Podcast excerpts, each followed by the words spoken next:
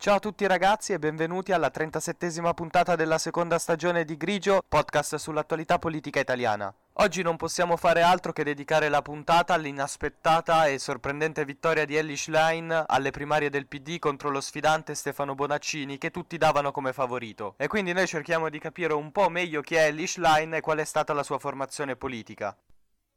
Io sono Mirko D'Antuono e questo è Grigio, stagione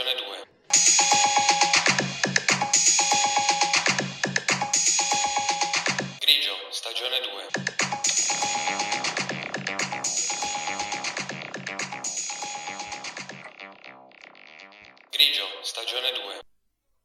Ellie Schlein ha iniziato la sua attività politica a Bologna, città in cui è arrivata a 19 anni perché lei è originaria di Lugano in Svizzera, ha una mamma italiana e un papà statunitense. Almeno all'interno del partito inizia a essere un po' più conosciuta nel 2013 quando diventa la leader di Occupy PD, un movimento nato da attiviste e attivisti all'interno del partito contrari alla possibilità di un governo di larghe intese con il centrodestra. L'anno della sua consacrazione però è quello successivo, il 2014 quando prima riesce a entrare nella direzione nazionale del Partito Democratico grazie alle quote riservate alle persone vicino a Pippo Civati e poi nello stesso anno si candida alle europee e qui per essere una 29enne che nessuno conosceva ottiene davvero tantissimi voti, ben 53.000 preferenze. Il suo rapporto con il Partito Democratico è da sempre fatto di alti e bassi e di momenti abbastanza difficili. Nel 2015 ad esempio decide di uscire dal Partito Democratico per contestare contro la svolta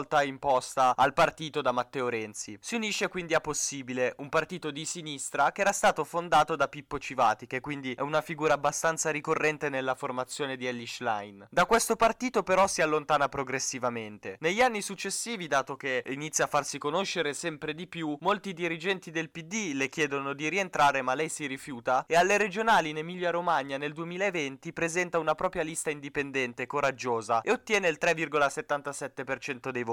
Potete pensare che non è un gran risultato, ma dovete considerare che da sola risultò la candidata col consenso personale più alto. Proprio per questo Stefano Bonaccini la scelse come vicepresidente. Si è candidata anche nelle liste del PD come indipendente in posizione di capolista nel- in uno dei collegi plurinominali in Emilia-Romagna alle ultime politiche di settembre ed è riuscita a farsi eleggere. Una volta ottenuto il ruolo da deputata si è poi dimessa da quello di vicepresidente della regione. Una vittoria quindi inaspettata perché davvero per tutti Stefano Bonaccini era dato come ampiamente favorito. Lo sostenevano la gran parte dei media, i sondaggi che venivano svolti quasi quotidianamente e inoltre Stefano Bonaccini era uscito vincitore dalla prima tornata di votazioni, quella aperta soltanto agli iscritti al partito. In questa fase Stefano Bonaccini aveva preso quasi il 53%, circa 80.000 voti. Ellie Schlein aveva preso il 34,88%, circa 52.000 voti. Il fatto è che poi domenica alle primarie si sono recati a votare un milione di persone, quindi una quantità in grado di cambiare gli esiti che c'erano stati durante questa prima fase di votazione. Ultimamente c'è da dire che Ellie Schlein veniva indicata da alcune persone che erano fuori dal partito ma anche all'interno come una segretaria adatta per questa specifica fase del Partito Democratico. In effetti Schlein ha un profilo molto diverso rispetto agli attuali dirigenti che sono stati quelli poi accusati del declino dei consensi del Partito Democratico.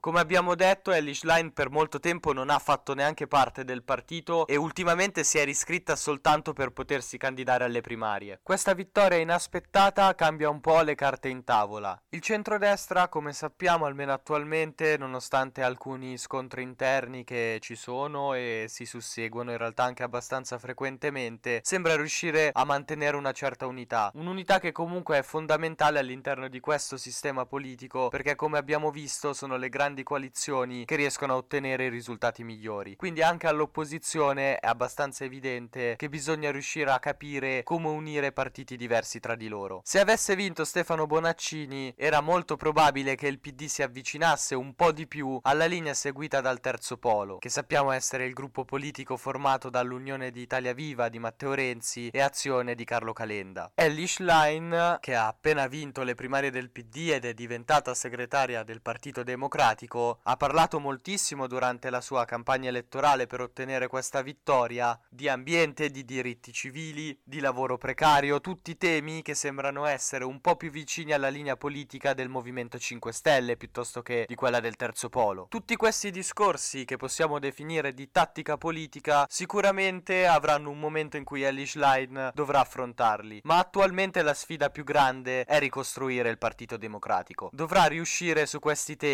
a proporre finalmente delle idee concrete che arrivino alle persone. Dovrà riuscire anche a dare una collocazione precisa al Partito Democratico perché per scegliere delle alleanze, per creare delle coalizioni che riescono ad arrivare in fondo e magari a ottenere risultati elettorali soddisfacenti, bisogna avere delle idee chiare sul dove si vuole arrivare e sul come arrivarci. La sfida più grande probabilmente è la ricostruzione quindi di un'unità di intenti del Partito Democratico. Come sappiamo al suo interno ha spesso delle correnti talmente forti che frequentemente prendono così tanta importanza da diventare dei piccoli partiti all'interno del partito. Ellie Schlein inoltre è una figura che non è molto vicina all'apparato tradizionale dirigenziale del Partito Democratico e quindi sicuramente non sarà molto aiutata da loro, ma dovrà essere comunque brava a non creare una situazione in cui si rischia poi una scissione o una fuoriuscita comunque molto importante che può danneggiare il PD. Allo stesso tempo deve avere la capacità di non farsi sopraffare da tutte queste correnti e riuscire a dare una linea precisa da seguire al partito. Non so se voi vi ricordate, ma quando avevamo parlato dell'elezione di Giorgia Meloni a capo del governo, avevamo detto di quanto si trovasse in quel momento in una situazione difficile da affrontare nel senso che doveva passare dal ruolo di opposizione, di outsider, di underdog come lei stessa si è poi definita durante il suo primo discorso da presidente del Consiglio italiano, a ruolo invece che deve costruire,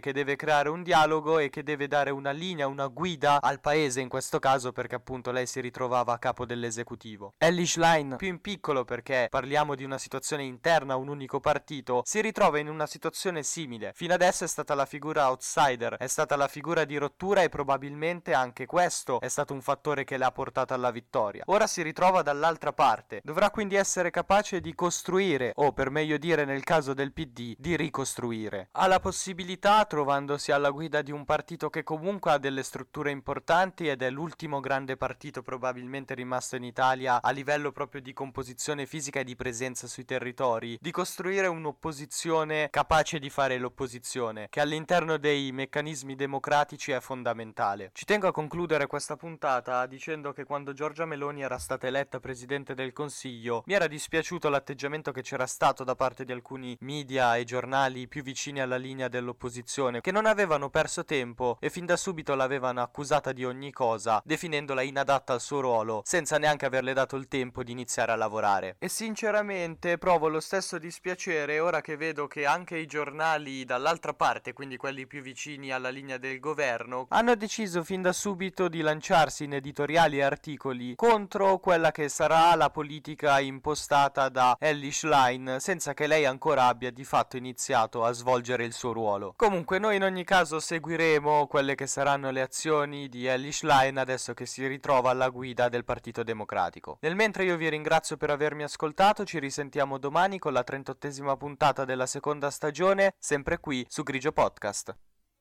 Io sono Mirko D'Antuono e avete ascoltato Grigio, stagione